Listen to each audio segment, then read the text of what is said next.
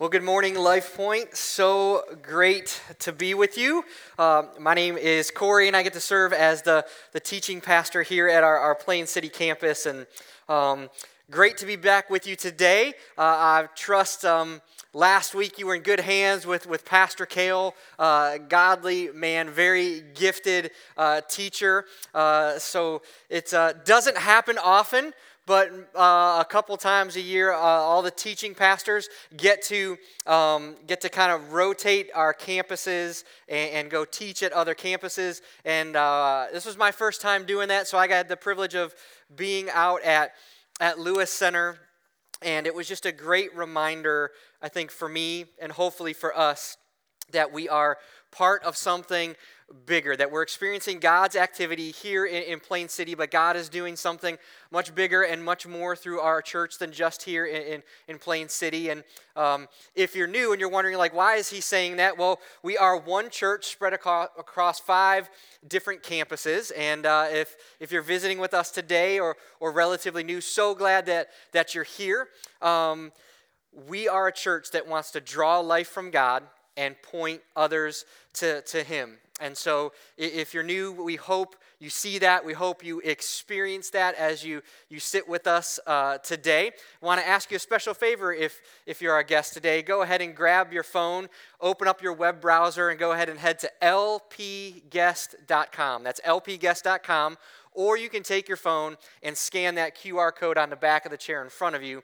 That's going to take you to a handful of helpful resources. It will take you to message notes for this morning, a spot where you can see the scripture, some of the key points, and a place for you to take your own notes. It will also take you to a digital guest card that will just uh, allow you to let us know that you visited with us today. It takes less than 60 seconds to fill out. At the bottom of that digital guest card are five ministries that we're already partnered with. You can pick the one that means most to you, and we'll make an additional $5 donation in your honor. That way you can do something good and, and kind this Christmas season just for, for visiting with us today. Well, we are in our Christmas series called Uncommon Crown, and we are discussing how God revealed his king, Jesus, to the world. How God chose to personally break into human history, as Ben just kind of talked about there in, Philippians 2, how God chose to break into human history through Jesus, an atypical king who wore an uncommon crown. And, and our big idea for, for this series is that Jesus came into to the world, he came to the earth to establish his kingdom in our hearts. But as you know, just like I do, Jesus gets probably more attention from the world during the Christmas season than any other time of, of the year. But although it's kind of his time of the year, he gets lost in the shuffle of things. He gets lost in the shuffle of buying Christmas presents and the lights and the hot chocolate and the I'm dreaming of a white Christmas and National Lampoon's Christmas vacation, right? I'm just seeing who the rebels are out there, all right? That's the only reason I threw that one out, okay? So, uh, but Jesus, the one who came to establish his kingdom in our hearts and, and lives, just kind of gets blended into the background the wrapping paper, the wallpaper of, of Christmas, if you will. Well, in a couple weeks, we kicked off this, a couple weeks ago, we kicked off this series in the Old Testament. We were back in the book of Isaiah and how Isaiah spoke of Jesus, the coming king, who would have the government upon his shoulders. He would be wonderful counselor. He would be called Mighty God, Everlasting Father, Prince of Peace. And last week, we looked at the coming king's genealogy, the line to the, the throne that he had. And today, we're going to look at how the birth of the, this king, King Jesus, causes a clash of kingdoms. Now, the longer you live, the more things in life we encounter that kind of clash, right? So, um, some slides for us today, right? Some things. Music, right? Music clashes, rock, rap, country, right? Like now, although some folks are mixing those things today, and if that's your thing, great, go for it, right? For me, I grew up with my parents. Uh, they loved classic rock. So we would sit down and my dad would put on a record. Some of you young people have no idea what that is, right? And we would sit and listen to classic rock together. In my teen years, I went down this road of listening to rap for a little bit. My parents hated that, right? And then I eventually kind of came back to rock. And today, really, it's just Christian music for me. Um, clothing styles clash, right? If you've been around long enough, you know this is the 80s, y'all, okay?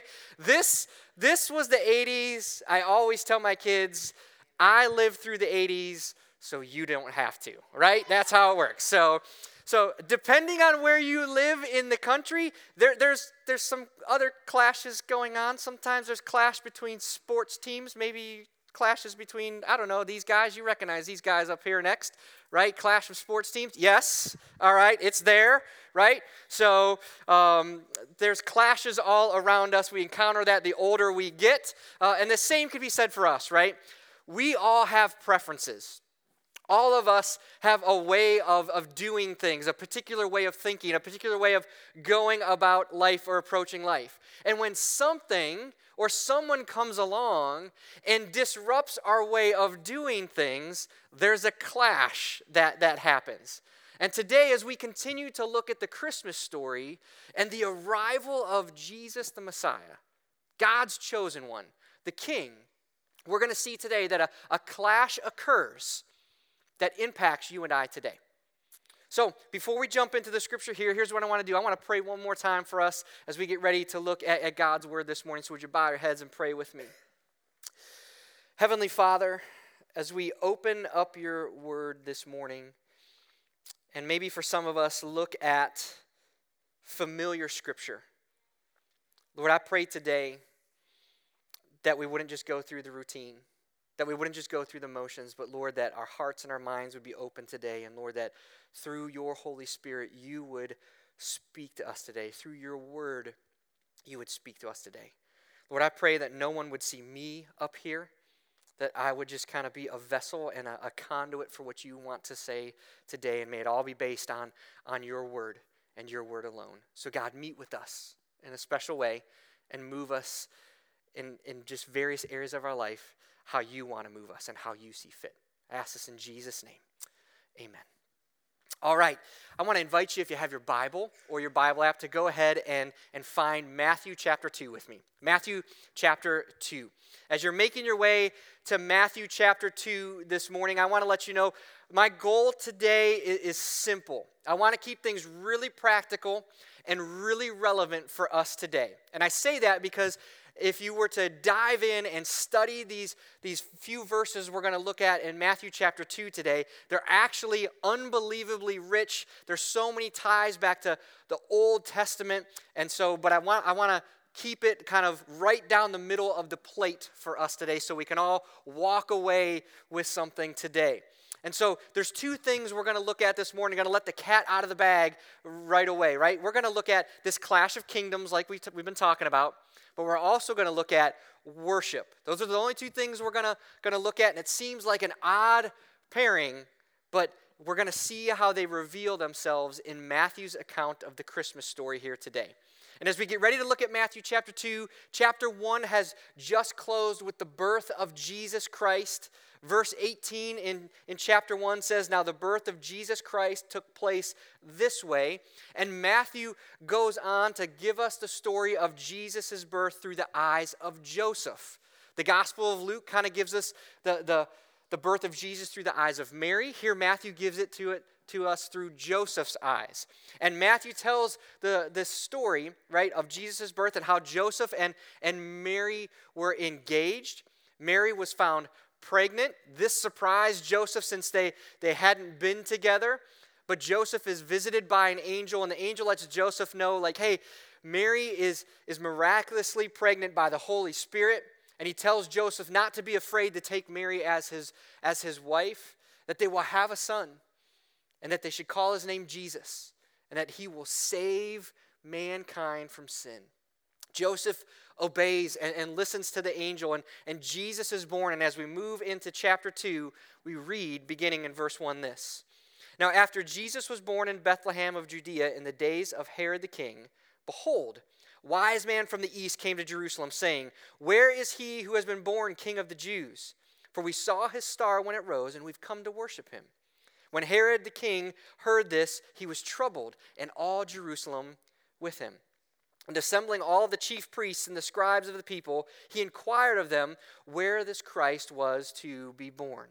Now, Matthew here tells us that Jesus was born, he says, in the days of Herod the king. Couple things uh, that we need to know about Herod that are relevant for us today. Herod was not his name, it was his title. Herod was actually placed as king by the Romans, and Herod carried out all of Rome's wishes over the Jewish people. The Roman Senate gave Herod a very interesting title that should ring a bell for all of us. The, the Roman Senate gave Herod the title King of the Jews. And this pleased Herod very much. Now, here's the deal since Herod was placed, this was the deal, he really didn't come from the, the rightful line of, of, of King David. He was just placed there. Therefore, the Jewish people, since he didn't come from that rightful line of King David, since he, he was placed there, the, the Jewish people never really accepted Herod as one of their own.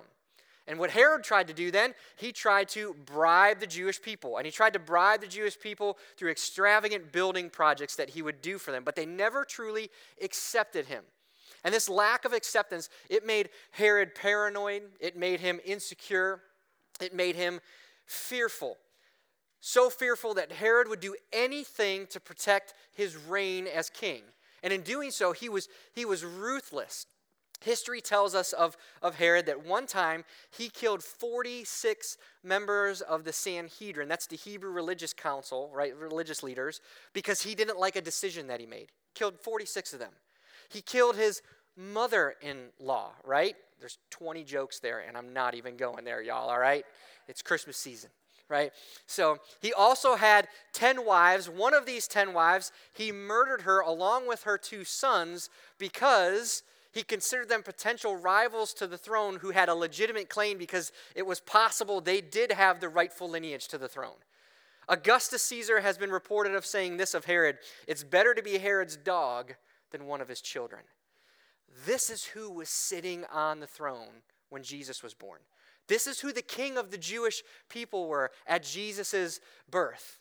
And out of nowhere, we read here in Matthew chapter 2 that the wise men come from the east and they walk right into Herod's town.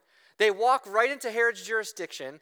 They walk right into Herod's very presence and they ask, Hey, where is he who has been born king of the Jews? Right? Are you kidding me? This was the absolute worst thing you could have said to a guy like Herod. These wise men had no idea who they were talking to. They, they, amazingly made it out of this conversation alive. And when you think about it, you're like, not wise at all, guys. You shouldn't have just didn't open, don't open your mouths at all. And, and kind of while we're on this topic of, of the wise men, a little bit of Christmas myth busting for you today. The Bible does not say that there were three wise men. Okay? Most historians believe there was a great entourage or company of wise men that came. They did not come, Mythbusters here, they did not come the night of Jesus' birth. They most likely came several months later. These wise men were not kings at all, they were scholars who studied the stars, they were astronomers. This explains then why they would say, For we saw his star when it rose and have come to worship him. This would also have fulfilled Old Testament prophecy from the book of Numbers that says, I see him, but not now. I behold him, but not near. A star shall come out of Jacob, and a scepter shall rise out of Israel. Now, let's just take a moment and wrap our heads around all that's happening here. Don't forget who Herod is. Don't forget how ruthless he is and how he wants to protect his, kingdom, right? And this, this great company of wise men show up. They would have brought a caravan. It was like a bunch of VIPs just rolling in and celebrities showing up. And they, they walk in and, and meet with Herod, and they say to insecure, paranoid Herod, Hey, where's this, where's this king of the Jews? They say that to the self proclaimed king of the Jews, Herod himself. This would have quickly gotten Herod's attention. They would have been on his radar really quick. He would have been thinking, hey, that's my title and someone else is trying to take it. Hey, someone else is coming for my throne. Someone is coming for my rule, and someone is coming for my kingdom. Hearing the king of the Jews was born would have arrested Herod's attention uh, immediately. And, and so, this is a great reminder, I think, the wise men's statement that the king of the Jews was born, that Jesus was born a king, right? He didn't grow into being a king. He didn't have to be a prince first and then become a king. He was born not just a king, but the king. It's just another example of Jesus wearing this uncommon crown and being this atypical king. And with all of this going on, not to our surprise, we read in, in verse 3 when Herod the king heard this, he was troubled, and all Jerusalem with him.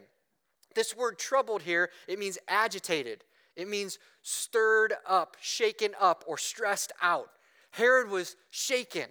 And whenever Herod was shaken and, and Herod was stressed out, well, everyone stressed out, right? Because when, when Herod sensed there was a threat to his throne or, or he suspected somebody was trying to take his power from him, he would literally having people killed. Start having people killed. Heads would literally roll. So no wonder that, that Matthew in chapter 3 he tells us here that all Jerusalem was stressed out. If Herod's stressed, everybody's stressed. And so, based on this news from the wise men, Herod then begins to plot and he begins to scheme how to protect his personal kingdom. In, verse 4, Herod assembles all of the chief priests and the scribes, and he asks them, Hey, where is this Christ to be born? And the chief priests and the scribes, they, they know the answer because they knew the Old Testament prophecy of Micah chapter 5 and, and verse 2. And they quote it back to Herod. That's what we read in, in verse 5. It's not going to be on the screen, but the, the, the chief priest and the scribe said this In Bethlehem of Judea, for so it is written by the prophet, and you, O Bethlehem, in the land of Judah, are by no means least among the rulers of Judah. For from you shall come a ruler who will shepherd my people, Israel. From this passage in Micah, they understood not only that the Messiah, the king, was to be born in Bethlehem, but they also understood that he would be the ruler over God's people. He would be the shepherd over Israel. Again, this would have raised Herod's attention and paranoia even more. So, what does Herod do? In verse 7, we see that Herod brings the wise men back into his, his presence. And he secretly gets more information from them. And he tasks them with finding this child. And he lies to them. He tells them, "Hey, I'm going to go worship with you. So when you when you figure out where he is, come back and tell me." But truly, Herod wants to to kill the child to annihilate the threat to his throne. Later in, in Matthew, it tells us that that Herod actually kills all of the males two years and under. Right? We all know about the Grinch who stole Christmas. Well, here Herod is the man who literally tried to stop the first Christmas and stop it forever.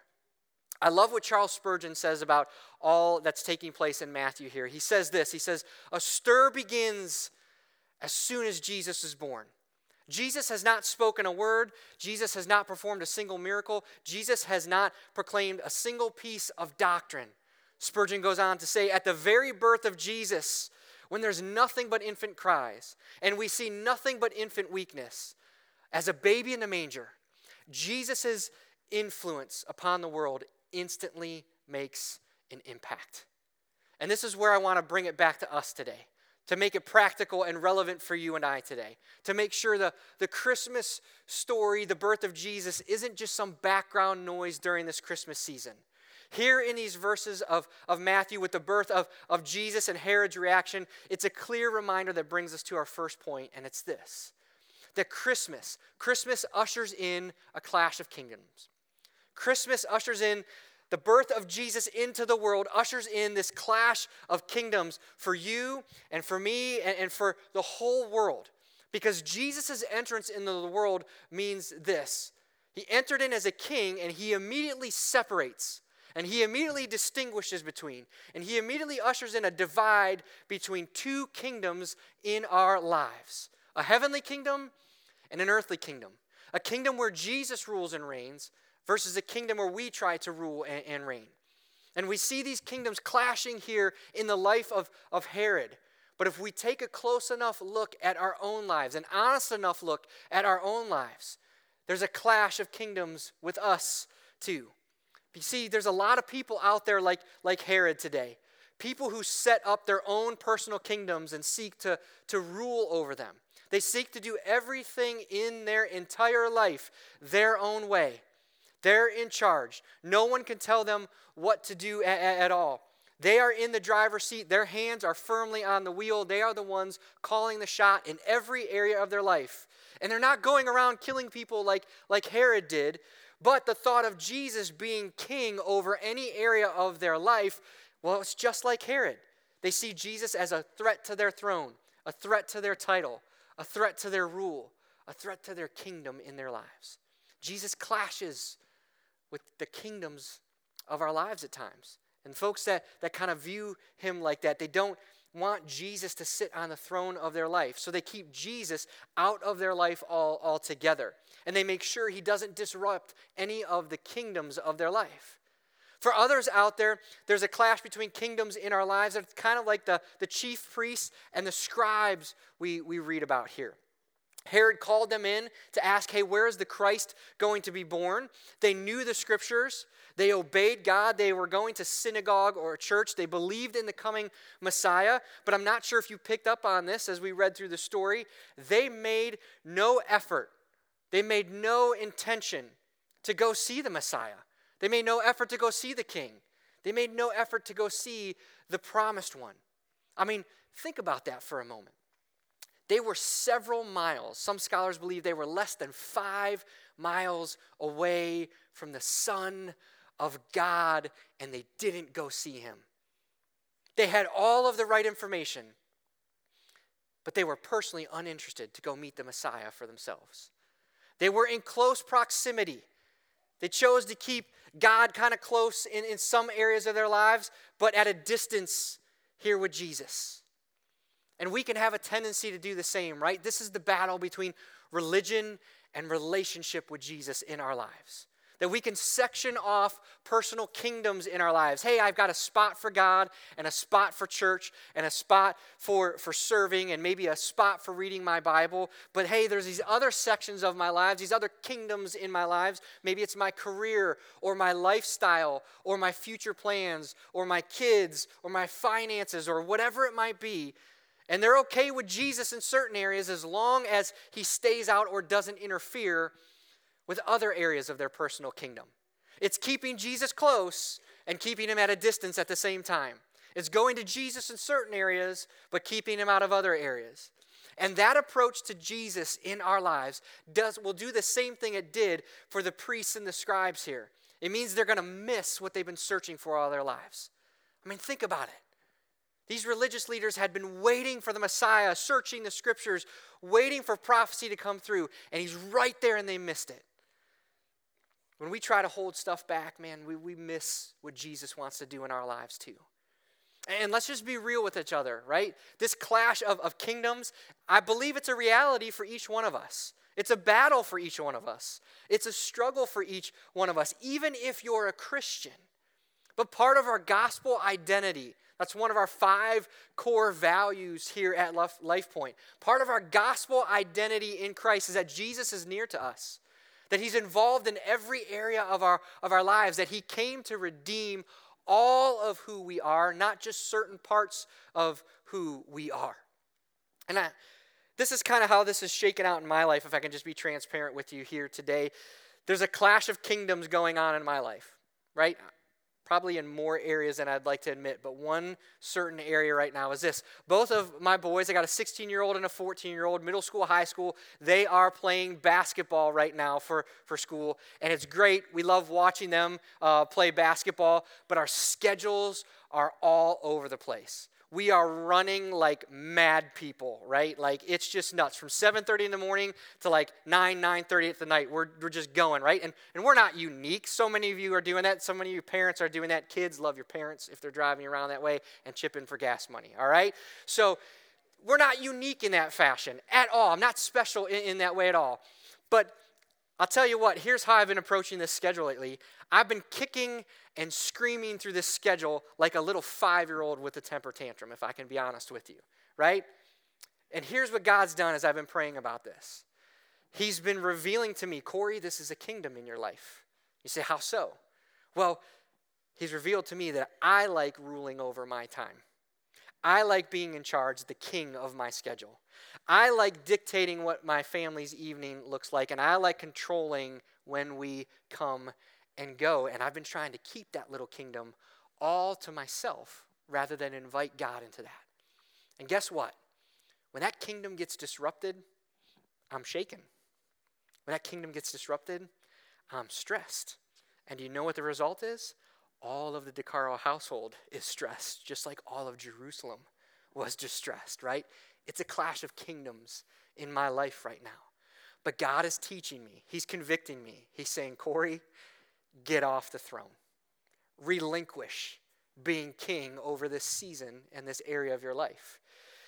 Give me control, God, that I need to surrender that area to Him.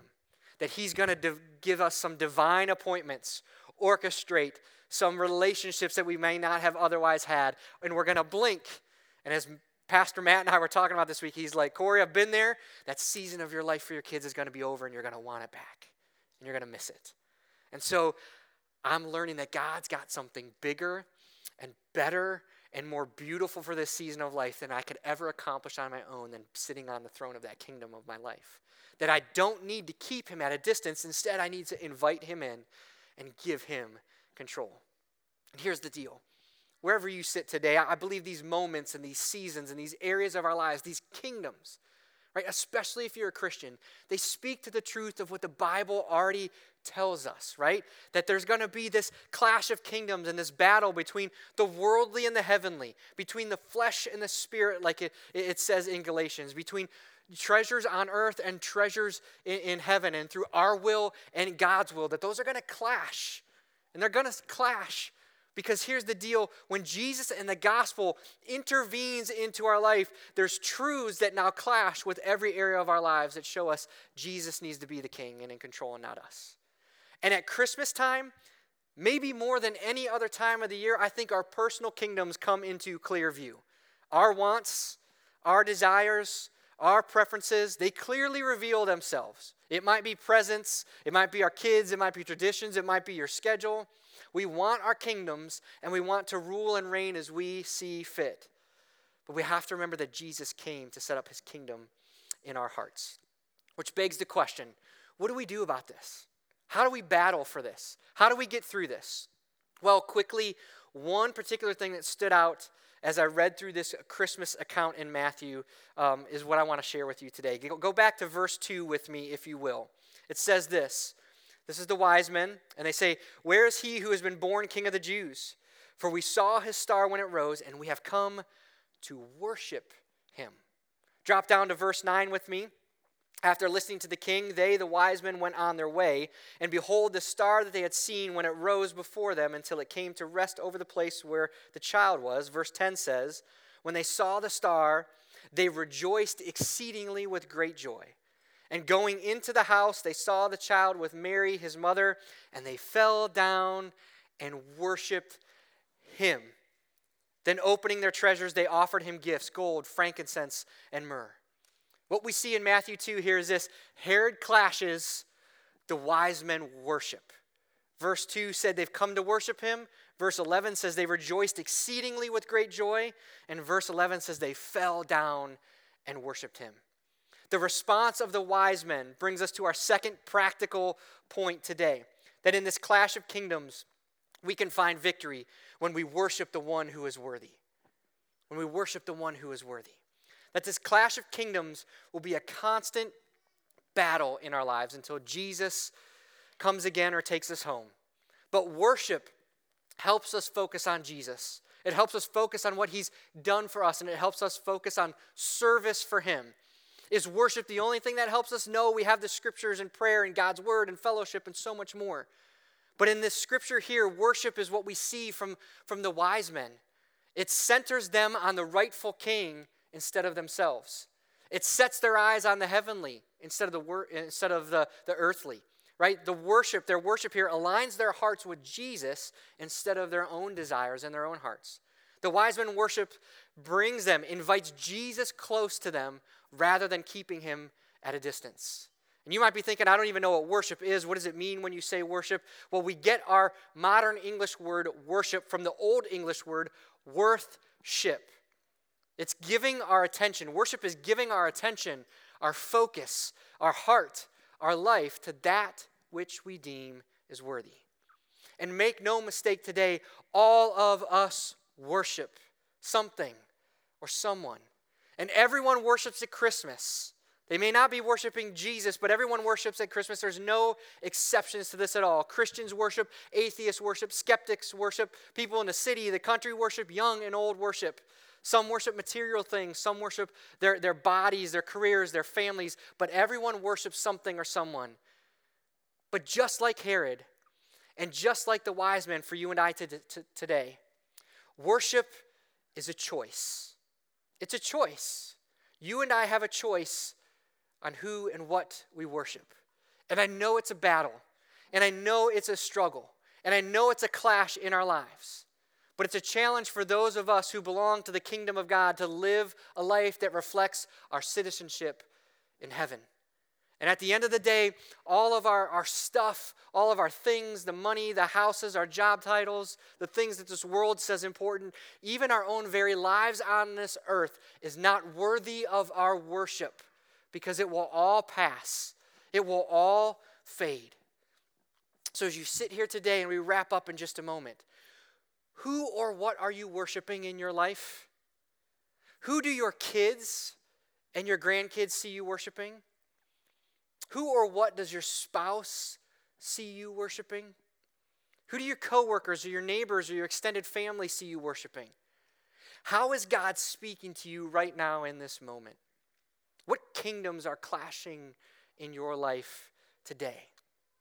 Because any God, small g, of our own making, any God of our own making, is not worthy of our praise and worship. But the one true God who came in the person of Jesus Christ is worthy of all of our worship and all of our praise. And when we give him our worship, something beautiful takes place. When we worship Jesus just like the wise men do, you know what's going to happen? We're going to do the same thing they did. We begin to lay down our treasures at the king's feet, one after the other after the other. And worshiping Jesus moves us to a place that says, Jesus, take all that I have. And Jesus, you rule, you reign, you govern. Jesus, you lead, you drive. Jesus, you're in control. Worship says, I'm laying down all of my successes, all of my failures, all of my imperfections, all of my emotions and my doubts and my anxieties and my material things. I'm laying down my life and my heart to you. And worship says, Jesus, go set up your kingdom there. Worship says, Jesus, set up your kingdom over all of it. And here's my prayer for us today I pray for some of us that this clash of kingdoms in our lives comes to an end this Christmas season through our worship for King Jesus. And as we do so, may the one that we worship, Jesus, be evident and seen by all those around us. Would you bow our heads? Let's pray together as we close. Heavenly Father, Lord, thank you for this time together. And Lord, I do pray that our hearts and our minds and our lives would be open to what you're teaching us today. And Jesus, you you were born, you died, and you rose from the grave so that anyone who calls on you could come into a relationship with you, could be saved, could be forgiven of their sins, could become an adopted son or daughter of God. And I want to let you know if you're sitting here today and, and you've been trying to run your life, you've been trying to be in charge of everything, and it's just not working, and run to Jesus. Run to the King. Run to the one who can give you peace, who can give you forgiveness, who can give you a new heart, who can give you a new life, who can forgive you of your sins, and who will rule and reign in the affairs of your life better than you ever could on your best day. All you have to do right now is ask Him, invite Him in. Just say, Jesus, I'm done trying on my own. Forgive me of my sin. I believe in you.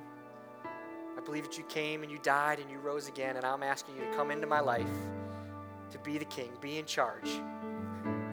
I want to follow you. I'm done trying on my own. I'm surrendering. You can do that today, and He will come into your life. He will forgive you of your sins right now where you're at. And Lord, as we we wrap up this morning, reveal to us Reveal to us the kingdoms in our lives that we're holding on to and will not relinquish. Lord, may we lay those down at your feet. May we do so through worship and trusting you.